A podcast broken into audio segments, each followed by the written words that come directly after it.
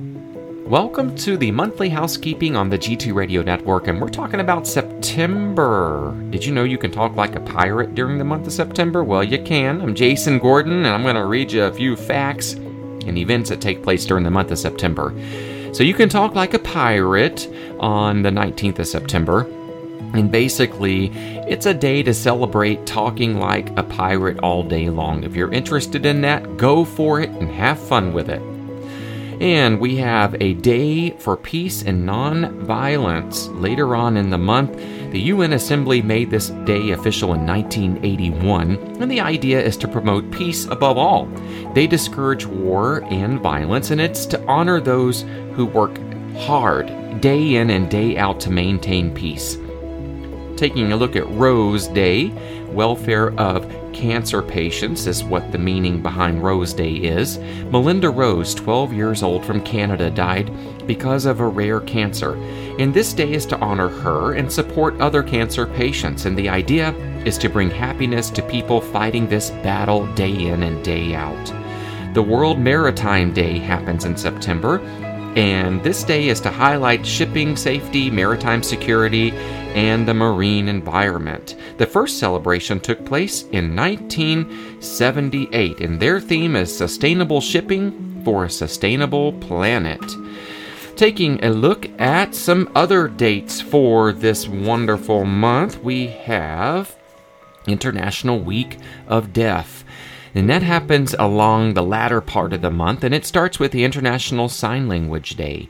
And the World Federation of the Deaf came into being in September 1951 in Rome, and the idea is to celebrate and support the global deaf community. The International Day for the total elimination of nuclear weapons happens later on in the month, and the UN General Assembly made this day official in 2013. We have World Contraception Day, and the first celebration took place in 2007. And the idea is to raise awareness about contraceptive methods, and it aims to promote information about sexual and reproductive health.